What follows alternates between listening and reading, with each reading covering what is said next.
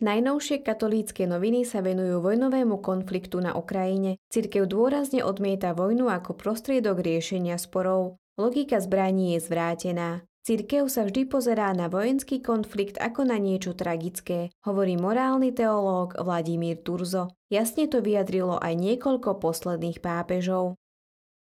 Približujú príbehy slovenských misionárov, ktorí ľudí na Ukrajine neopustili ani v tomto ťažkom období. V náročnej skúške sú im oporou, pomáhajú vodne v noci. V úkrytoch slúžia bohoslužby, spovedajú, pozbudzujú, poskytujú útočisko a prosia o modlitby.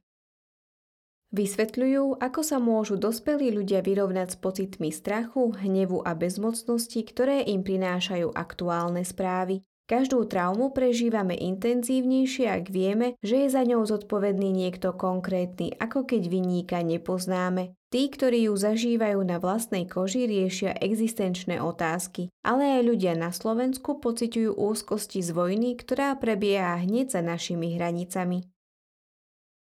Upozorňujú na dôležitosť preverovania informácií. Vo vojne na Ukrajine sa nebojuje len zbraňami, silu zohrávajú aj informácie poslednej dobe sú hybridné hrozby mimoriadne diskutovanou témou nielen na Slovensku, ale aj na celom svete. Spoločnosť je polarizovaná zámernými klamstvami, lžou, nenávisťou a to prevažne na sociálnych sieťach, hovorí Ján Višňovský, vedúci katedry masmediálnej komunikácie na Univerzite svätého Cyrila a Metoda v Trnave.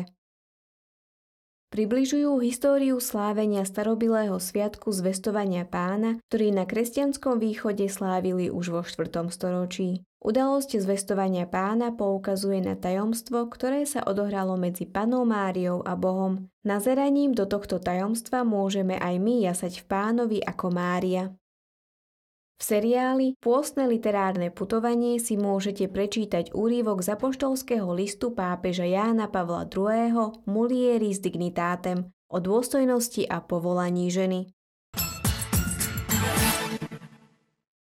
Čo prináša marcové číslo časopisu Posol? Pápež František v rubrike Stále aktuálne slová uvažuje nad postavou svätého Jozefa ako otca nežnej lásky. Odpustenie s pohľadom na ukrižovaného je názov úvodníka od Romana Modiga, ktorý ponúka čitateľom aj konkrétny návod, ako riešiť svoje životné situácie pomocou štyroch úkonov prijatia, odpustenia, obetovania a zasvetenia. V pôstnom období nás to ľahšie privedie k zmiereniu s Bohom i s ľuďmi. Modlitba pred krížom môže prispieť k našej vnútornej premene. Čitatelia posla môžu o ňu prosiť aj slovami svätého Vincenta Strambiho, pasionistu, biskupa, radcu pápežov a patróna duchovných povolaní. Marcové vydanie posla prináša pokračovanie príbehu s názvom Jedna cesta ku kňastvu. Misia Akamasoa na Madagaskare je názov príspevku o náročnej misii pátra Jaroslava Jaša z Rehole Vincentínov.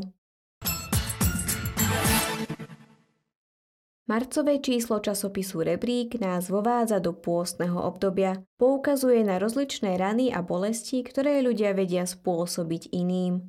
Téma marcového rebríka Stop ubližovaniu na prvej dvojstránke rozpráva o žartíkoch spolužiakov, ktoré môžu viesť k závažnejšiemu ubližovaniu.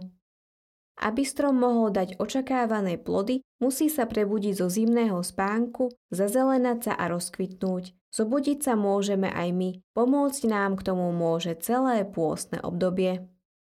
Každý pôstny týždeň vrátane dní Svetého týždňa si za splnenie dobrého skutku deti môžu prilepiť na pôstny strom kvety s listami.